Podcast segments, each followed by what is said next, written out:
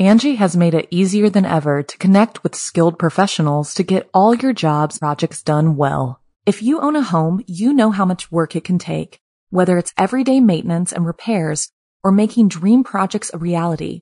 It can be hard just to know where to start, but now all you need to do is Angi that and find a skilled local pro who will deliver the quality and expertise you need. Angi has over 20 years of home service experience and they've combined it with new tools to simplify the whole process. Bring them your project online or with the Angi app, answer a few questions and Angi can handle the rest from start to finish or help you compare quotes from multiple pros and connect instantly, which means you can take care of just about any home project in just a few taps. Because when it comes to getting the most out of your home, you can do this when you Angi that. Download the free Angi mobile app today or visit Angi.com. That's A-N-G-I dot com. When you visit Arizona, time is measured in moments, not minutes. Like the moment you see the Grand Canyon for the first time. Visit a new state of mind. Learn more at hereyouareaz.com. A Violet Curse. I'm Jason Horton, I'm Rebecca Lieb. and this is Ghost Town.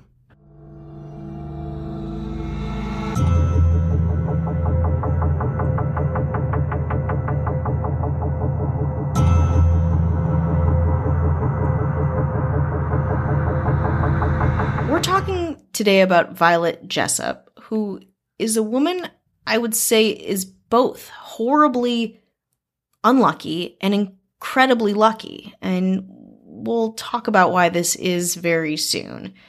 But Violet Constance Jessop was born on October 2nd, 1887, near Bahia Blanca, Argentina. She was the oldest daughter of Irish immigrants William and Catherine Jessop. She, like many children at the time, had a really bad case of tuberculosis, became very ill, and she survived despite doctors' predictions that she would absolutely die. Just to start things off, this is just to like set the tone of what she's dealing with. Jessop spent much of her childhood caring for her younger siblings. She had eight of them. Six of them died. Not a good ratio. When she was 16 years old, her father died due to complications from surgery, and her family moved to England, where she attended a convent school. She cared for her youngest sister while her mother was at sea working as a stewardess. When her mother became ill, Jessop left school and, following her mother's footsteps, applied to be a stewardess. Now, when I say a stewardess, too, we're talking about kind of um you think about a plane stewardess, but uh, again, on a ship, it's it's taking care of people, it's making sure safety precautions are in place, people's needs, you know, all of the ship, you know, like doing lots of in my mind, it's like doing a lap in the ship all the time and making sure that people have, I don't know, ship peanuts and their seatbelts on.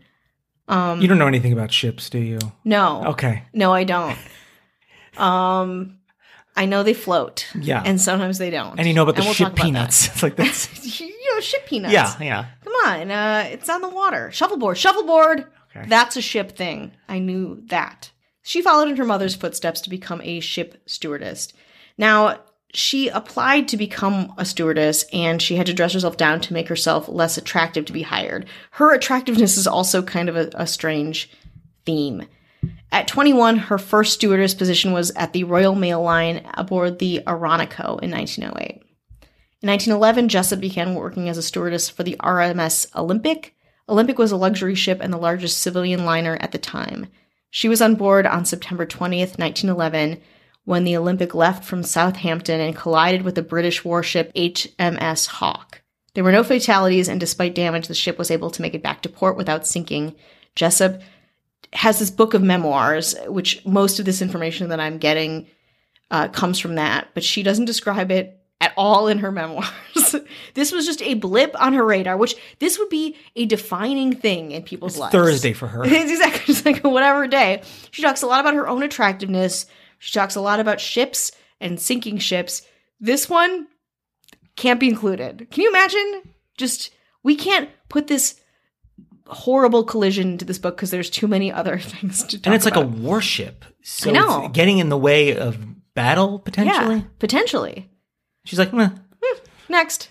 Next is on April 10th, 1912, Jessop boarded the RMS Titanic as a stewardess. Ah, pass. Heard keep, of it? keep going on. Keep move on. she was 24 years old. You might know where this is going. Four days later, on April 14th, the Titanic struck an iceberg in the North Atlantic and sank uh, for about two hours and 40 minutes. Jessop described in her memoirs how she was ordered up on deck because she was to function as an example of how to behave for the non English speakers who could not follow the instructions given to them.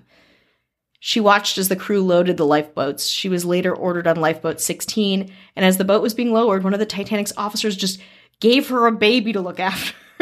the next morning, Jessop and the rest of the survivors were rescued by the RMS Carpathia. According to Jessop, while on board the Carpathia, a woman, presumably the baby's mother, grabbed the baby she was holding and just ran off into the night without saying a word. Either that or just free baby, I guess, right? Free baby. Listen, the baby When you see a survived, which baby- is great, though. yeah. I mean, so it's you know, You think free? I'm counting blessings here. Grab it. You can count those blessings. I've also never seen the movie Titanic. You haven't? I've never seen it. I'm, I'm obviously familiar with it. Um, Oh I don't know how my it ends, so please don't tell me. no spoilers. Do not. no, but I think it's. I any think the fact that you know, like, just surviving that is like the people that because you never you- Insane. You, don't. I think when people talk about the Titanic, they don't talk about survivors as much as the people, you know, the Of fatalities. So it's and the displaced Tough. people and just Sure. the the madness that went into like where you went from the lifeboat to the boat to land like all of that stuff is so incredibly traumatic then world war one rolls around and jessop is serving as a stewardess for the british red cross on the morning of november 21st 1916 she was on board the HMHS Britannic, a White Star liner that had been converted into a hospital ship when it sank in the Aegean Sea due to an unexplained explosion. This is actually an incredibly famous ship and line because it's uh, marred in mystery. It was a huge part of the war effort. Um, there's lots and lots of books on this. I know it doesn't seem as big as the Titanic, but I just want to emphasize that it was a a huge thing that this ship essentially sunk in an unexplained way. During a major diving expedition on the wreck in 2016, it was determined the ship had sunk into a deep sea mine. Britannic sank within 55 minutes, killing 30 of the a little more than a thousand people on board. British authorities hypothesized the ship was either struck by a torpedo or hit a mine planted by German forces. Conspiracy theories, which there are many of, have circulated that suggest that the British were actually responsible for sinking their own ship. Why that is, lots of different reasons. Proven to be untrue. Again, deep sea mine is the culprit of this. While Britannic was sinking, Jessop and other passengers were nearly killed by the boat's propellers that were sucking lifeboats under the stern. Jessop had to jump out of her lifeboat, which resulted in a head injury that she was not supposed to survive from. In her memoirs, she described the scene she witnessed as the Britannic went under. The pride of the ocean's medical world dipped her head a little, then a little lower, and still a little lower. All the deck machinery fell into the sea like children's toys. Then she took a fearful plunge, her stern rearing hundreds of feet into the air until the final roar, she disappeared into the depths. Arthur John Priest and Archie Jewell, two other survivors of the Titanic, were also on board and both also survived. Very interesting. After that, you'd think maybe retire? No, no, no, not Violet Jessop. During her tenure with Red Star, Jessop went on two around the world cruises on the company's largest ship, Belgenland. In her late 30s, Jessop had a brief marriage, and in 1950, she retired to Great Ashfield, Suffolk. Years after her retirement, Jessop claimed to have received a telephone call on a stormy night from a woman who asked Jessop if she saved a baby on the night the Titanic sank. Yes, Jessop replied. The voice then said, I was that baby, laughed, and hung up. Her friend and biographer John Maxtone Graham said it was most likely some children in the village playing a joke on her. She replied, No, John, I've never told that story to anyone before I told you now. Records indicate that the only baby on Lifeboat 16 was Assad Thomas, who was handed to Edwina Trout and later reunited with his mother on the Carpathia. Jessop died of congestive heart failure in 1971 at the ripe old age of 83. Not a bad life.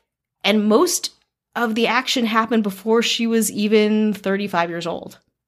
the fact that she was alive in the 70s. Yeah. You know, we talk about these when you start it in the 1800s and, you know, life expectancies aren't as long in late 1800s as they are as time goes on, Mm-hmm. obviously. And the fact that, you know, in 1970, you know, sh- she was rocking and rolling in the 60s, which is seen so Mm-hmm. Much. Yeah. Can you imagine living all of that life? Just and then just being like, I I lived like all the times she was supposed to die like four or five different times in in that. Yeah, and you know, it's is like I said, did she did she curse the ships Is that she she, a was curse? on? Is Yeah. she the curse or is she?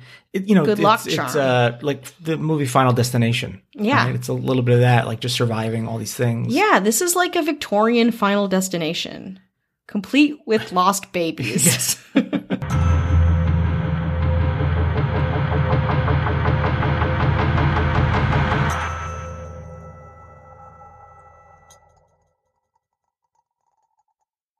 Angi has made it easier than ever to connect with skilled professionals to get all your jobs projects done well. If you own a home, you know how much work it can take, whether it's everyday maintenance and repairs or making dream projects a reality.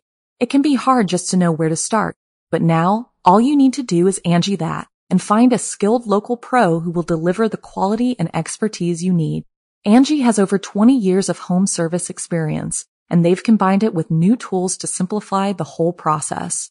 Bring them your project online or with the Angi app, answer a few questions, and Angi can handle the rest from start to finish or help you compare quotes from multiple pros and connect instantly, which means you can take care of just about any home project in just a few taps. Because when it comes to getting the most out of your home, you can do this when you Angi that. Download the free Angi mobile app today or visit Angi.com. That's A-N-G-I dot com.